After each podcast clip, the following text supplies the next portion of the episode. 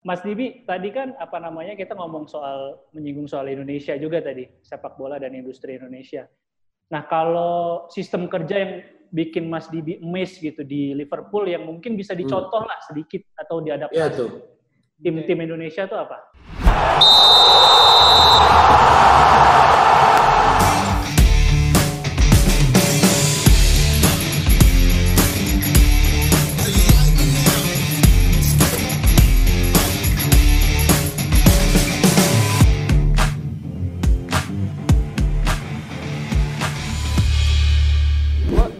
Sih sebenarnya nggak tahu ya kalau di Indonesia gimana karena gue nggak pernah kerja di klub Indonesia tapi yang gue miss jadi nggak bisa membandingkan ya? Ya tapi mungkin gue ngomong dari yang apa yang gue miss aja kali ya. Di, uh, nah yang gue miss itu adalah mereka membagi uh, strata gitu lah ya apa strukturnya football and non football jadi itu benar-benar yang satu sangat non football is profesional tapi itu harus mendukung si footballnya ini gimana. Seperti itu sih yang gue miss maksudnya benar-benar kerjanya udah sangat profesional gitu ya. Orang-orang yang terbaik yang mereka bisa rekrut mereka masukin ke non football ter termasuk makanya kemarin uh, kayak Mike apa Peter Moore juga gabung. Terus apa gak ada lah restrukturisasi saya nggak bisa ngomong gitu lah ya. Tapi maksudnya di non footballnya mereka fokus tapi tidak melupakan football areanya sih. Dan boleh jelasin nggak membedakan football dan non football itu kira-kira footballnya apa terus non footballnya seperti apa gitu Oke, kalau non footballnya itu lebih ke how uh, misalnya ngegenerate kita ngomong secara money ya kalau ngegenerate money lah ya ngegenerate money dari non football area misalnya. Misalnya nih mereka punya uh, stadion, gimana mereka bisa generate itu stadion misalnya ketika off season mereka tuh nyari bener-bener nyari uh, gimana nih biar ada konser di Anfield. Mungkin kalau yang udah pernah uh, tahu Liverpool seperti apa itu saya bukannya ini tuh kota nggak nggak terlalu nggak kayak Jakarta lah ya gitu lah ya. Satu jam dikelilingin habis ya? Ya kayak gitulah kurang lebih lah ya. Cuma maksudnya, nah gimana ngejualnya itu bisa bang bisa ngejual stadion bisa konser bisa tetap generate money terus uh, yang ujung-ujungnya itu sebenarnya untuk mensupport footballnya bisa uh, bayar gaji pemain seperti itu. Itu sih yang yang yang dari yang lu tahu si kayak misalnya pendapatan di luar football, misalnya stadion penggunaan stadion untuk kemudian konser. Pendapatan itu besar nggak sih penyewaannya buat kayak gitu?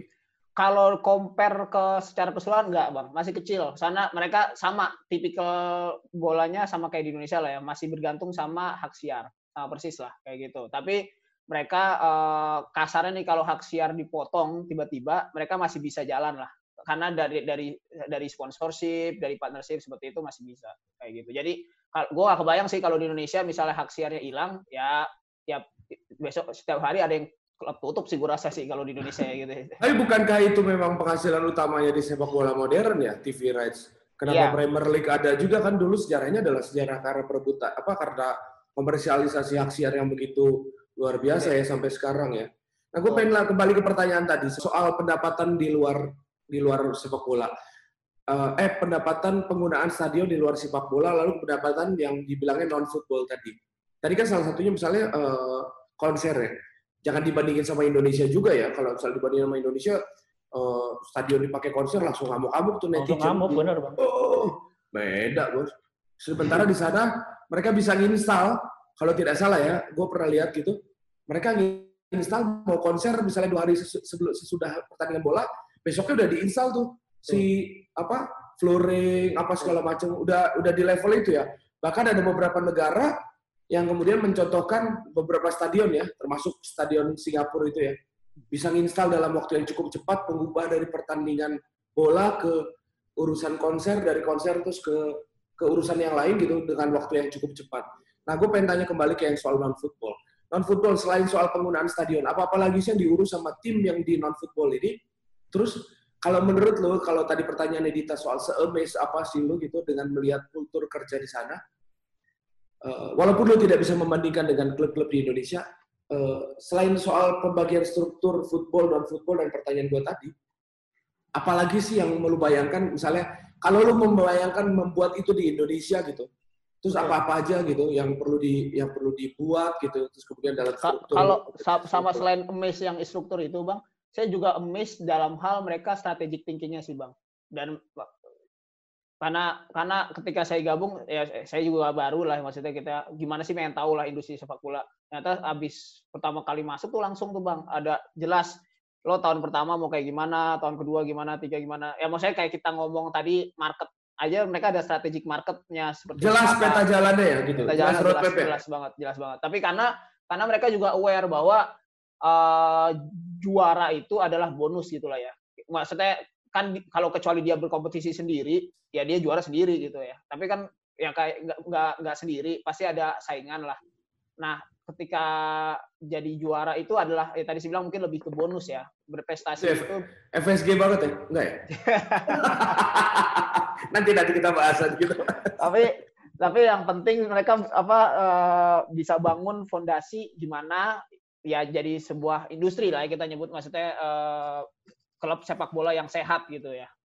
Hmm. Itu yang fokusnya sih yang saya mes sama waktu gabung tuh mau ada lokal lokal strategic plan, international strategic plan itu ada semua, ada kalau kalau di di, di sana. Aku nggak tahu again kalau di Indonesia seperti apa gitu, tapi uh, ya itu saya cuma bisa cerita dari sudut pandang saya di pas di sana aja sih seperti itu. Vision ada, terus values-nya ada, benar-benar udah kayak apa company gitu, tapi company dengan apa feel-nya ya sepak bola gitu. Itu Boleh nggak bocorin dikit Mas Dibi? Soal roadmap yang jelas misalnya tentang pembinaan supporter yang di divisinya Mas Dibi. Gambarin sedikit aja. Se Sejelas apa sih menurut Mas Dibi gitu soal roadmap itu gitu? Kalau jel sangat jelas sih menurut saya karena dia waktu itu uh, contoh terbukanya nih bang ya mereka sangat terbuka ngelihat Indonesia apa Liverpool tuh dulu orangnya kolot bang saya jujur aja maksudnya or, uh, sangat kolot maksudnya nggak mau nih apa ngelihat pendukung dari luar aja ngelihat lu kok nggak dukung lokal? Yang tadi saya bilang saya gitu ya. Nah itu ada roadmapnya. Di tahun pertama kita belajar. Belajarnya dari siapa? Belajar dari the best gitu lah the bestnya siapa? Di digital kita nyebut di digital. Digitalnya itu the best is was Manchester City. Kenapa Manchester City? Ya karena dia engagementnya paling tinggi. Dia mau berani lah berani nyoba buka buka akun lokal semuanya itu. Itu ya, ya. Jadi dalam dua atau tiga tahun kita harus ngalahin Manchester City dalam hal engagement. Terus uh, up, terus mereka sambil jalan sambil riset juga apa sih yang menyatukan uh, orang lokal kita sama orang luar pendukung luar. Itu di, udah ada mapnya bahwa yang menyatukan adalah mereka satu kata yang mereka sama itu adalah Liverpool as family. Jadi family-nya itu dikuatin. Makanya kalau nggak tahu mungkin ya mungkin kalau fans-fans Liverpool sering lihat nih marketing campaign terakhir this means more. Nah itu kan itu buat feel family-nya loh. Ini kita nggak nggak nggak cuma sebuah klub ini lebih lah sebuah family seperti itulah. Hmm. Meski on club ya? Oh ya. bukan. lebih Ya kan lebih dari sebuah klub kan. Iya, itu, itu mah Barcelona, Barcelona. Nah, kayak gitu itu jadi ada mapnya kita uh, tanda kutip kalahin Manchester City, terus itu udah berhasil. Kalau dilihat ada penghargaannya lah, maksudnya dari digital, uh, dari Google Search semua Liverpool number one lah sekarang gitu dari engagementnya. Terus yang kedua uh, kalau dari non footballnya mereka mengejar karena uh, mengejar Manchester United secara sponsorship partnership mengejar Manchester United karena waktu itu jauh banget tipnya mereka bilang uh, eh bukan saya nggak bisa ngikutin maksudnya kalau dari Manchester sebenarnya lebih tinggi Manchester City PSG gitu ya. Cuma kan ya tau lah siapa yang backingnya mereka kan backingnya negara susah dikejar gitu kan. Nah makanya Manchester United jadi acuan buat sponsorship uh, dan mereka kalau bisa detail lihat dari dealnya Nike, dealnya Standard Chartered apa itu udah mulai kecap lah seperti itu itu sih. Tapi again uh, yang ya tadi satu saya bilang itu semua untuk mendukung what happen on football di footballnya mereka harus tetap kalau lo catch up digital, catch up sponsorship tapi apa peringkat 17 ya Bang Marbun juga kabur mungkin sih lama-lama gitu kan. Mas Dibio, ini kan kalau misalnya kita orang awam ya, pengen kerja di Liverpool, itu syarat-syaratnya apa sih? Apakah harus tinggal di sana atau harus kuliah di Liverpool atau gimana? Sebenarnya kalau kalau boleh jujur ya nggak ya salah satunya sama sih kurang lebih ya sama kayak nyari kerja biasa gitu. Cuma kalau di Liga Inggris itu klub-klub Liga Inggris itu ada setiap websitenya kalau nggak salah saya udah ngecek waktu itu setiap website itu pasti ada kolom karir gitu ya atau jobs LFC jobs at LFC gitu. Nah uh, ya bisa kalau teman-teman tertarik mau coba kerja, oh gue mau coba di Liverpool, ya buka, buka itu uh, atau di Manchester City atau Manchester United apa pun itulah ya klub yang di Liga Inggris bisa diklik terus lihat ada jobs apa sih yang lagi opening gitu. So, kalau misalnya nggak ada opening mau kerja juga susah kan, maksudnya nggak ada nggak ada lowongan lo mau kerja gitu kan. Cuma kalau misalnya ada uh, terus ternyata cocok sama kriteria teman-teman pandit, apa sobat pandit itu, terus uh, tertarik mau nyoba itu ikutin aja flow-nya uh, dan sesuai requirement-nya untuk uh, coba apply. Dan kalau saya bilang sih uh, ini lebih apa ya pengalaman saja sih lebih kalau saya mungkin selain itu juga approach orang-orang yang uh, memang berkepentingan lah di hal itu. Misalnya nih jabatannya uh, in, misalnya nanti internasional digital content creator for Liverpool Football Club gitu. Nah sekarang kan zaman sosmed sudah banyak tuh ya kalau orang Inggris pasti uh, most likely pakai LinkedIn nah ya, nggak ada kalau kalau ke Lina nggak ada orang Inggris yang pakai Lina nah, ada. eh pesan sponsor jadi nah, nah kalau di pas saya gue uh, dulu gue langsung ke LinkedIn terus lihat nih siapa sih orang yang di marketingnya Liverpool atau digitalnya Liverpool ya tinggal kita seberapa percaya diri kita juga sih maksudnya kalau lo nggak mau coba lo nggak akan tahu lah Nah, nah sementara networking tuh sangat penting lah, nggak cuma di Indonesia lah ya, nggak di, di semua negara. Siapa yang lo kenal di klub itu ngaruh buat buat apa bantu lah bisa dapat kerjanya itu. Nah, udah lo de apa lo ngobrol aja dari situ DM terus lo cerita misalnya emang lo jago digital, oh gue pernah bikin campaign uh, klub sepak bola di Indonesia terus berhasil engagementnya naik jadi 100% misalnya seperti itu. Nah itu hal-hal kayak gitu sebenarnya uh, yang bisa lo jual. Jadi lo kasih tahu apa yang lo bisa kasih ke klub dan pekerjaan itu dan ya syukur-syukur uh, dapat kerjanya. Cuma maksudnya gue nggak kalau nyamai nyari kerja ya sama lah ya apa di mana-mana. Kalau gue bilang lo besok hari lamar besok langsung kerja, gue kayak apa mimpi gitu kan. Pasti pasti ada ya kerja keras lah. Nggak mungkin sekali ngelamar langsung diterima. Ya, kalau tapi itu juga yang yang kemudian waktu itu cerita lo ketemu sama Scott Richardson juga dari LinkedIn dulu awalnya? Enggak gua lebih ke vis apa karena gua oh karena magang itu tadi ya? Nah ya lebih karena nggak nih siapa hmm. sih? Ya kasarnya sekelas kan banyak nggak saya sendiri doang nih siapa yeah. sih nih boleh nih? Liverpool datengin aja lah ngobrol misalnya. Ya udah gue dari Indonesia. Ya, yang lain nggak ada di Indonesia gue doang sekelas kan di Indonesia. Ya udah jual. Terus ya dia uh, gimana lo ngejual diri sih? Network tuh ngaruh banget sih kalau di dunia kerja sih ya. Kalau lo malu bang nggak bakal bisa sih. Maksudnya kalau lo diam diam aja ya skip pasti. Dia hmm. pilih orang mana dari orang India kali orang mana lah gitu. Soalnya ini cerita sedikit. Gue waktu itu ketemu Dibi di Liverpool One di kantornya terus gue berpikir Dibi ngajakin gue kerja di Liverpool FC karena gue punya pengalaman banyak jadi manajer, walaupun cuma di FM. Pekerjaan ah. terbaik di dunia.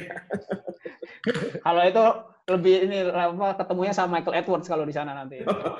Abang bab apa jeniusnya FM kali itu dia. Kalau mungkin FM dulu awalnya.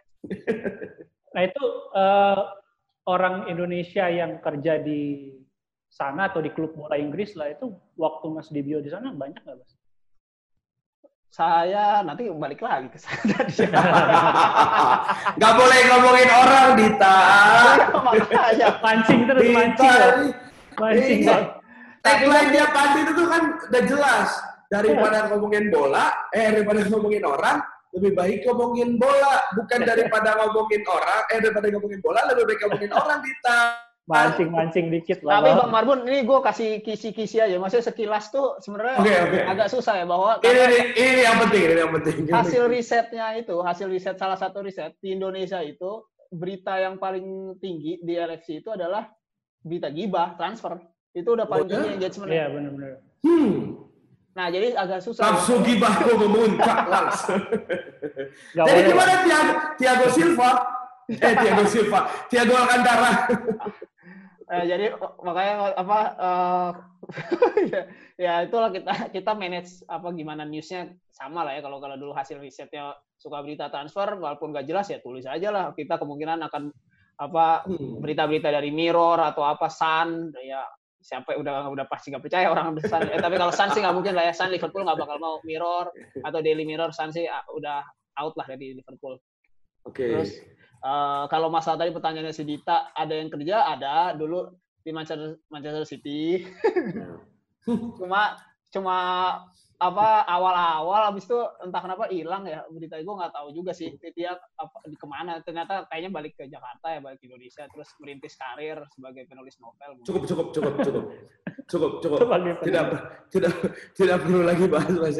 Tapi kalau di klub-klub lain misalnya sepengetahuan lu misalnya di luar yang tadi lu sebutin ada nggak sih misalnya orang-orang Indonesia yang mencoba peruntungannya selain kemudian orang yang gue pengen tanya juga itu memungkinkan nggak sih orang yang punya pendidikan di Indonesia doang gitu ya, terus hmm. kemudian kerja di sana gitu, pasti kan tidak kemudian lebih beruntung atau lebih kemudian diprioritaskan ya. Rata-rata yang diprioritaskan kayaknya yang kalau misalnya di, di UK gitu, mungkin yang kuliah-kuliah di Inggris mungkin ya, yang kemudian menjadi prioritas buat bekerja di sana juga kan, kayaknya gitu ya.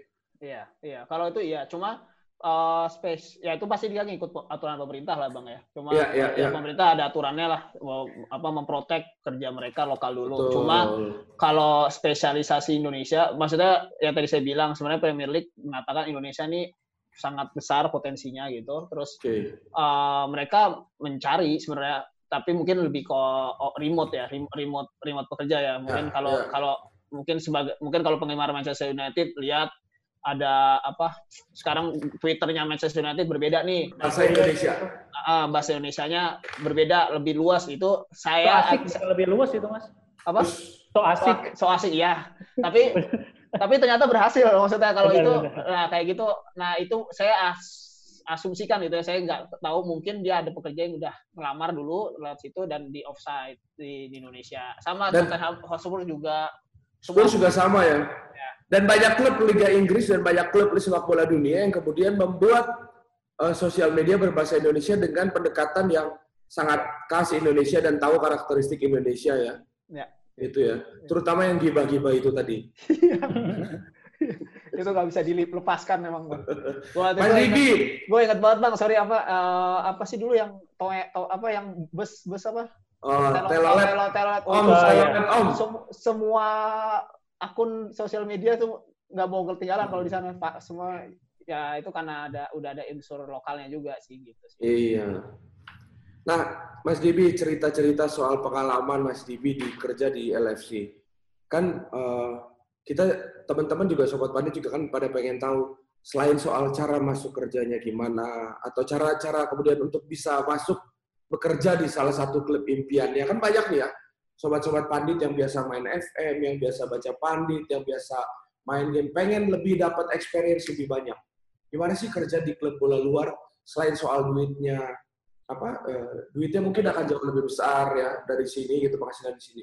Kedua bisa ketemu pemain-pemain, bisa ketemu orang-orang yang kemudian dia cuma membayangkan dari jauh doang gitu. Pertama pertanyaan gua, lu dulu pernah ketemu siapa aja bro di di kantor Liverpool ya? Gua pertama kalau Legend sudah enak sih Wow. sering banget. Sering banget. Oh, Orang pengen ketemu ini udah sampai enak ya. Enak gua. Aduh. Eh, ya kayak Ian Rush, John Barnes, Robbie Fowler itu udah hampir, sering lah, sering banget lah itu dia hmm. soalnya uh, ya ada apa ya kontrak kali ya dengan dengan mereka sering ke kantor gitu ya? Sering itu sering. Wah nggak punya kerjaan banget mereka iya benar gue baru mau bilang loh apa uang pensiunnya gede bang? Kalau di sana bang uang pensiun oh ya? Pensiun iya. buat mantan pemain? Ya kan dia udah kaya pas pemain banyak ini ya Bukan uang pensiun masih maksudnya klub masih membayar mereka ketika oh, setelah bermain. Enggak, udah enggak cuma enggak enggak, enggak, enggak, enggak, cuma masih tabungannya masih, masih ada kontrak komersial gitu ya. Ya, ya kayak gitu. Bukan oh, PNS mereka, Bang. Oh. Ya, Jadi Fowler, Barnes, terus ya, kalau kayak Yandras kayak gitu bosan lah yang lihatnya ya. Ya. TVG juga ya. Ah, itu beda beda cerita. Oh, oh ya? Gimana cerita? Karena dia ya tadi mungkin apa uh, kalau di sana ke, apa pemain itu punya rights berbeda. Right apa image rights lah image rights. Yang satu image rights itu dimiliki klub. Ada, ada image rights yang dimiliki klub? Uh, uh, ada pem image rights yang pemain tuh punya sendiri jadi nggak bisa oh. nah jadi kalau yang klub sendiri misalnya dia maksimal harus ada uh, tiga orang gitu misalnya. Jadi kalau dalam satu marketing gitu marketing campaign dia cuma boleh keluar tapi tiga orang nggak bisa nggak bisa sendiri kayak gitu Oh, ada aturan yang Ada diterapkan aturan. sama si agentnya si pemain tersebut ya? Iya, ya. Kayak salah gitu, dia nggak mau dia sendiri pasti harus ada tiga, dua orang lain, baru dia uh, bisa ditampilkan di marketing campaign-nya seperti itu. Oh. Ada kalau yang ya tanda kutip yang uh, pemain yang nggak terlalu mikirin rights itu ya gua apalah gitu misalnya misalnya dia kayak Matip gitu dia sendiri nggak masalah seperti itu. Oh gitu. Gitu. Kalau ketemu sih ya lebih sering yang sendiri itu sih Bang. Kalau salah sih Oke. belum pernah ketemu karena emang emang susah Hmm. banget ketemu salah. Nggak semua klub itu spesial inilah spesial order kali ya.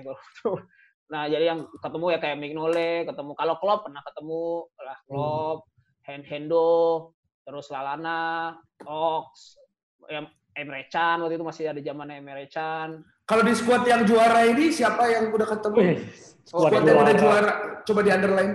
Tuh, Hendo lah. Hendo, Hendo dong. Hendo, Hendo ya? udah kapten itu udah udah ketemu banget itu. Kalau Hendo beda, maksudnya image rights-nya dimiliki oleh klub langsung. Iya.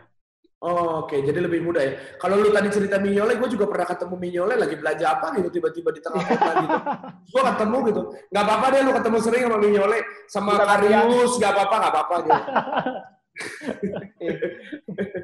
Cuma ya apa eh, sama ya itulah image rights tergantung juga apa pemain kalau seberapa dia mau terlihat publiknya gitu lah ya bang. Kalau misal kayak Coutinho kan dulu dia kan nggak bisa bahasa Inggris kan, jadi sebenarnya dia Oke, apa image rights-nya kurang kurang sih agak kurang sih sebenarnya kayak gitu. itu juga pengaruh ya. Ketika dia tidak berbahasa Inggris, terus kemudian agak jadi susah ya. Termasuk Firmino sekarang gitu ya. Kayaknya susah diekspos ya gitu ya. Iya betul pengaruh pengaruh.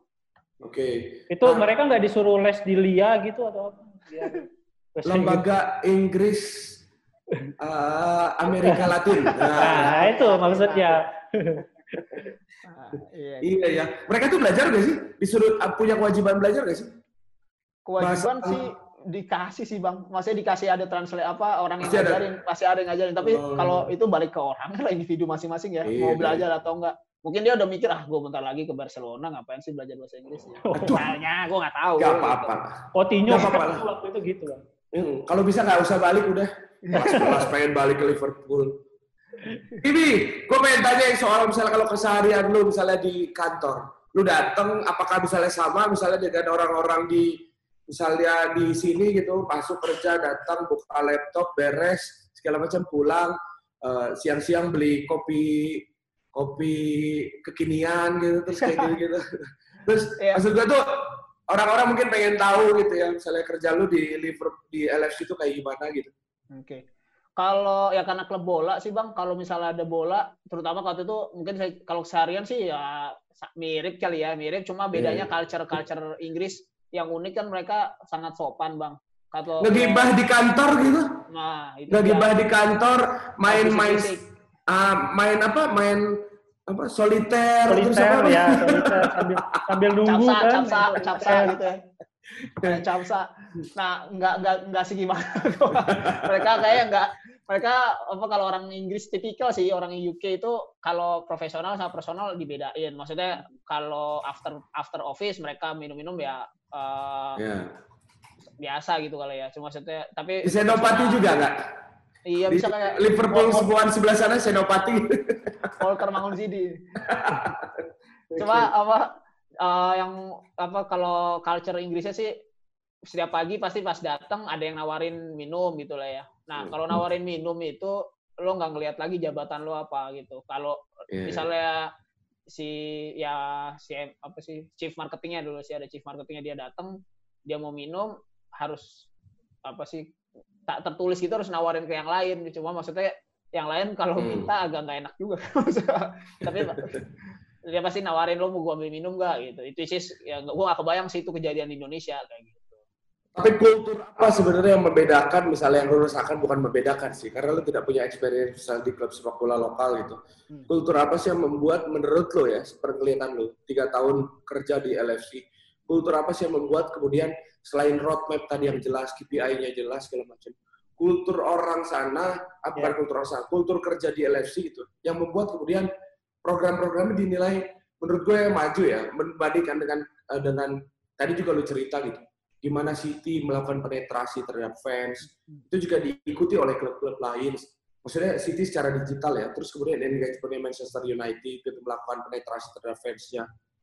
Kultur apa sih yang membuat kemudian sejak FSG masuk tahun 2010 gitu, kemudian sampai kemudian gue sih ngerasa memang ada yang beda ya, ada yang banyak yang berhasil penetrasi pada fans, engagement dengan fans gitu, kira-kira.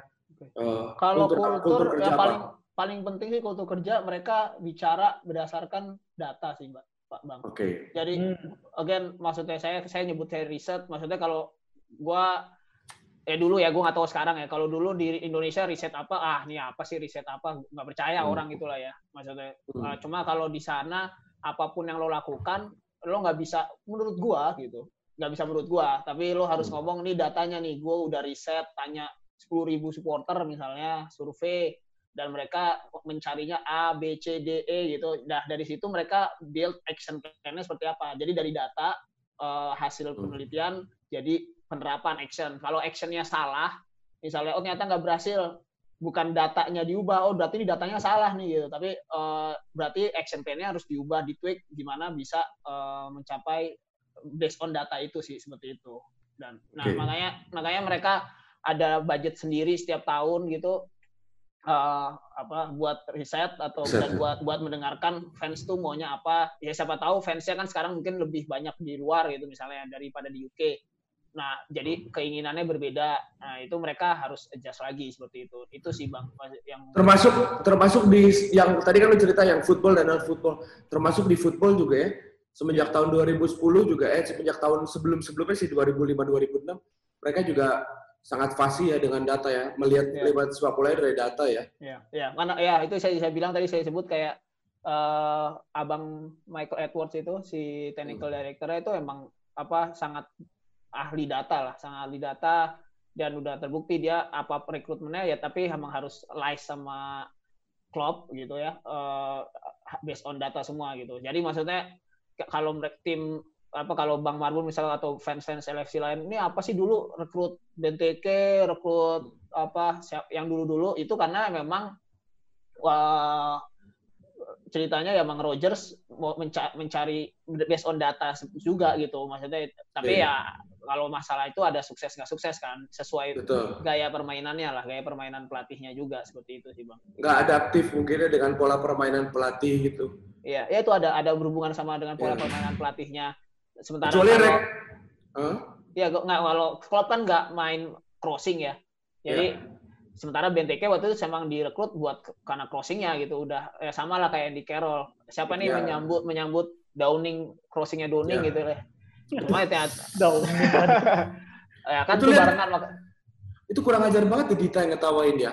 Di masa-masa ke masa Liverpool itu Downing ada ada Ronald, ada Ronaldinho-nya Inggris, ada Joko, ada iya. apa gitu.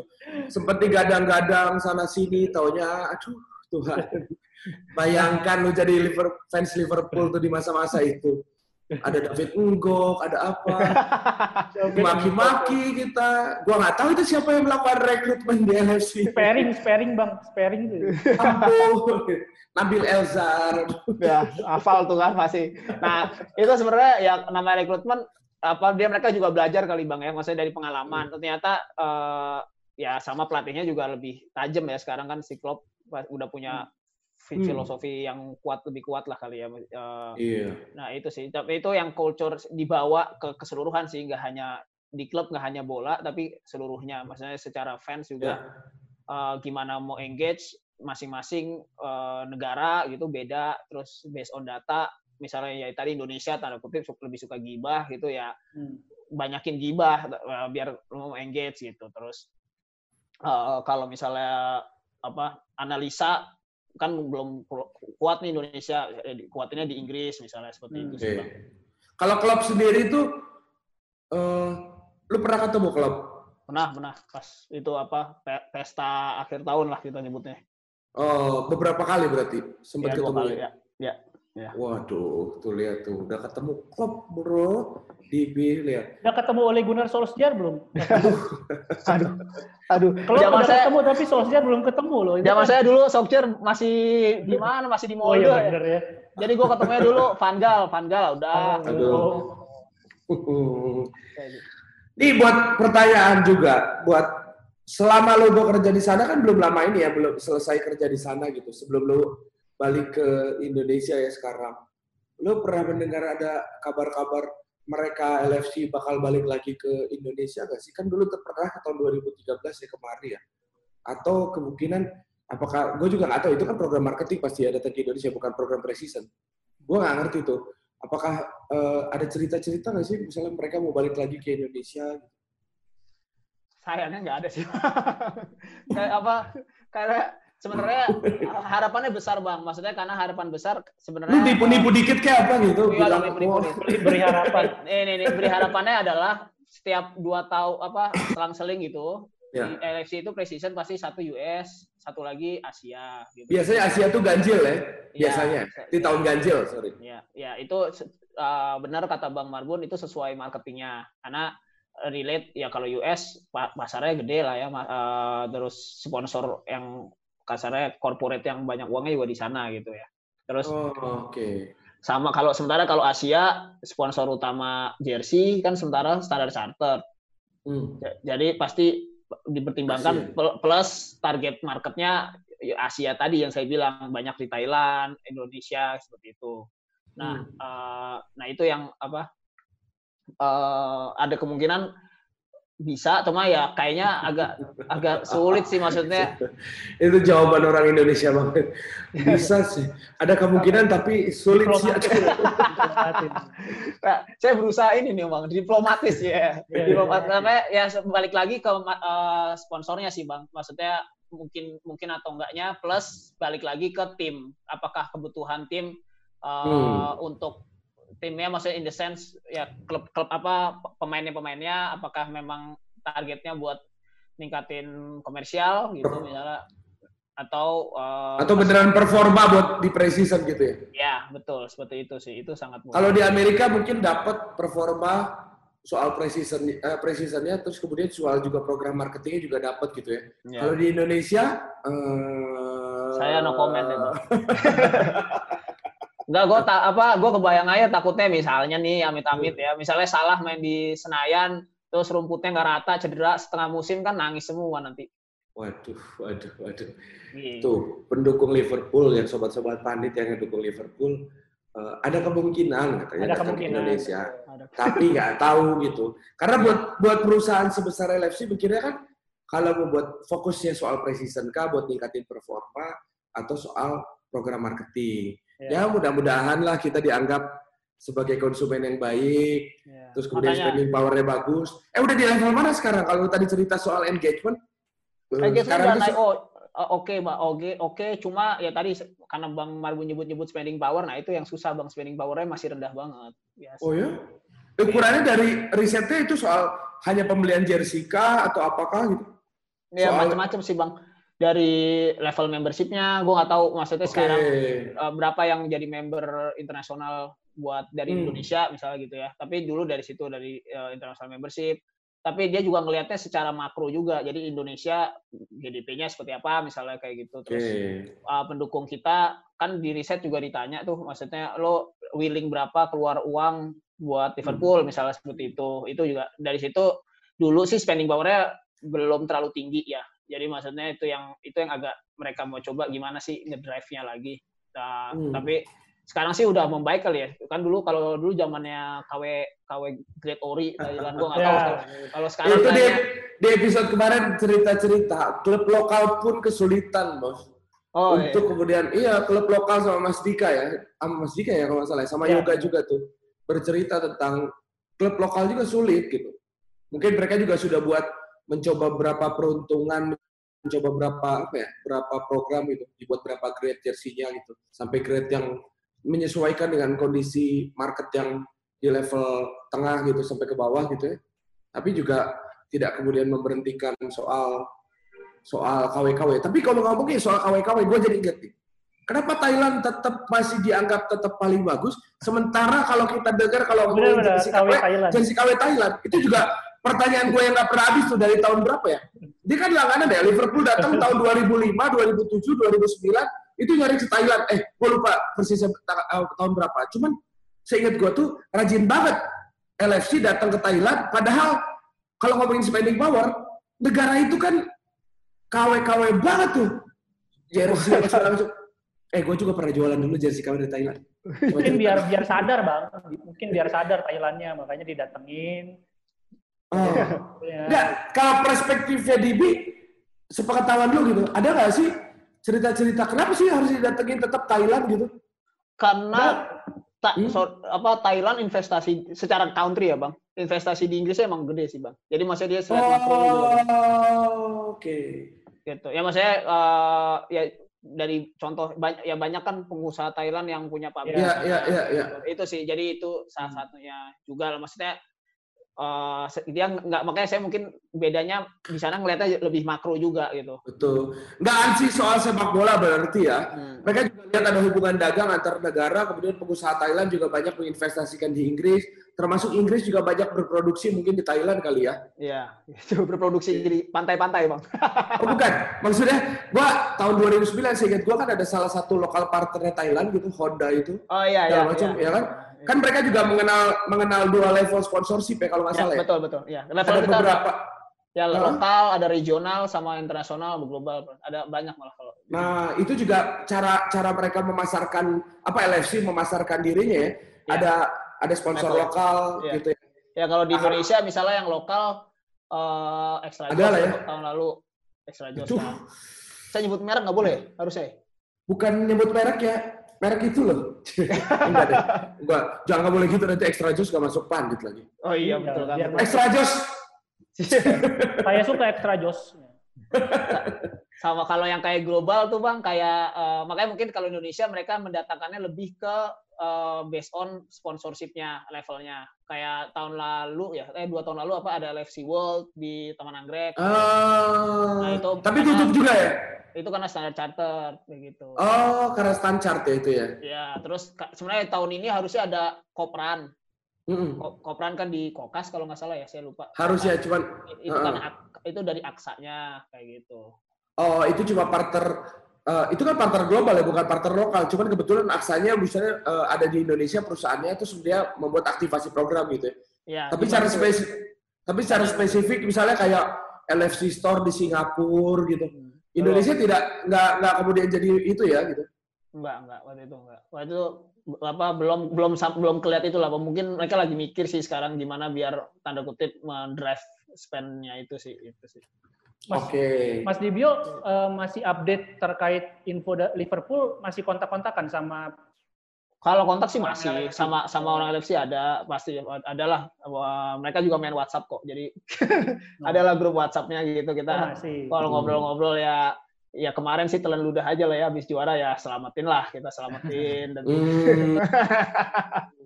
Ini nih, lihat. Terus Mas Dibio eh, kalau experience experience lainnya nih di LFC kan eh, yang Mas Dibio alami waktu di masih di LFC kalau Manchester City kan tadi punya tunnel camp ya Bang Marbun ya.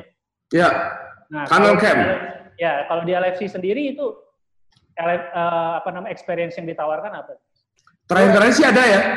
Ada dia kalau yang baru tuh ya ya tadi lah dengan saya catat itu yang karena Inside Anfield. ya Inside Anfield ada itu itu kayak mirip-mirip lah ya tunnel camp cuma yang Hmm. kita waktu itu sangat inovatif tuh lebih ke VR VR tour video jadi buat buat Virtual reality. iya Apa? ya apa Dari eh, rumah berarti ya Mas? ya virtual reality eh, kalau misalnya datang ke LFC World ya waktu itu jadi buat orang-orang yang di Indonesia yang nggak mungkin apa bukan nggak mungkin sih Di rumah aja. belum berarti ya, ya belum rezeki ke Inggris gitu tuh ada ada VR tour buat pakai apa Google ya maksudnya ya itulah ya pakai Ya, ya. apa kamera gitu apa sih Ma- mata nah itu buat ngelihat Anfield tuh seperti apa kayak gitu sih itu itu yang waktu itu lumayan inovatif Hmm. sih seperti itu.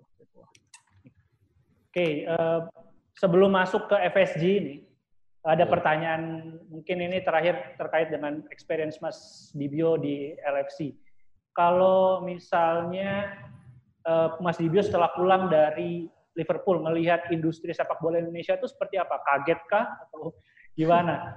Terus sempat nggak cari-cari kerjaan eh, di bidang sepak bola di tim lokal?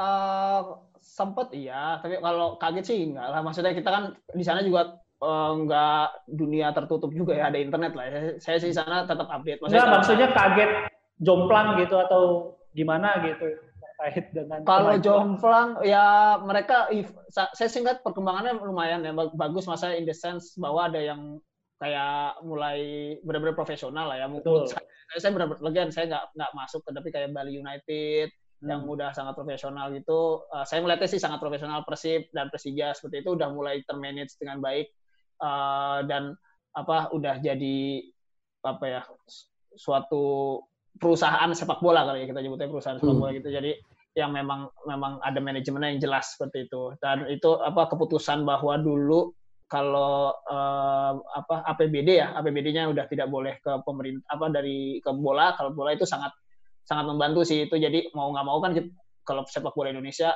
tanda kutip terpaksa ya harus memanage mengelola keuangannya yeah. lah dengan baik seperti itu sih. Jadi tapi emang masih jauh lah kalau kita nyebut sebagai apa industri karena ya step by step lah kita hal-hal kita juga baru merdeka kan tahun 45 gitu ya. Apa uh, pelan-pelan untuk menjadi suatu industri yang yang matang itu ya step by step sih. Tapi at least saya ngeliat ada perkembangan positifnya gitu, gitu sempet nyari kerja atau melamar di Indonesia nggak mas? Sempat nggak sempat sih. Cuma uh, ini gue gue jadi gue iya iya dan enggak tapi maksudnya gue kalau uh, dia nggak pengen Dita pribadi dia secara gak... pribadi gue belum belum lihat ini di apa uh, cukup lah untuk apa menghidupi itu kan gue jadi berusaha halus gimana ya bang gitu maksudnya yeah, yeah, yeah, yeah. Oke oke oke. Tapi kecuali media, kalau media mungkin okay. ya itu where the apa uh, perputaran uangnya di situ kali ya kalau buat di industri sepak bola Indonesia masih kuatnya di medianya seperti itu sih. Nah, gitu ceritanya sobat bandit. Jadi uh, itu tadi di sesi kedua, di part kedua Mas Dibi cerita soal experience dia. Betul. Bagaimana bekerja di LFC, lalu kemudian bagaimana dia memulai karir di LFC, fans Manchester United yang bekerja di LFC, kira-kira kayak gitu. Tapi pertanyaan terakhir nih, tadi pertanyaan terakhir kata Dita, sekarang gue pertanyaan terakhir dari gue. Yakin nggak sih lu, yakin nggak ya Manchester United dalam 20 tahun ke depan gitu, bisa juara gitu sebagai fans MU yang kemudian kerja di LFC? yakin. Saya yakin bang, yakin. Nggak lihat Bruno Fernandes bang, nggak lihat. Aduh. Karena, karena sama, sama lah maksudnya kalau kayak apa uh, kan apa sih istilahnya nggak katak eh kok katak maksudnya orang nggak mungkin lompat ke lubang yang sama lah ya dua kali. Betul. Kan. Udah belajar dari pengalaman terus ya dari David Moyes bayangin aja David Moyes itu. terus sekarang jadi udah ada map saya sih ngeliat udah mapnya udah lebih jelas sih. Saya yakin bang, yakin. At least bersaing lah dengan Liverpool lah bang. Betul. Tapi Klopp juga kan nggak diam di tempat Betul. Manchester United boleh ngejar, tapi orang Jerman satu itu pasti tetap agak di depan. Gitu. Klopp nggak diam di tempat, lah. Bang. Bisa ke Barcelona, bisa ke ya. Madrid. ya kan? Betul itu, betul. ya, tapi Manchester United balik lagi ke David Moyes. Mau nggak lo? Serba salah kan hidup lo? Cerita FSG mungkin bisa garis besarnya dia datang tanda kutip sebagai penyelamat lah ya penyelamat karena waktu itu kan si Gillett dan Hicks uh, terbeli beli Liverpool lewat hutang ya. Jadi itu Pogba nggak bawa Manchester United juara loh. Iya, karena dia ya apa ya? Udah emang dibeli ya. buat dibeli buat didagangin doang berarti ya? Enggak, tapi emang dia jago sih Bang, aslinya emang jago. Maksudnya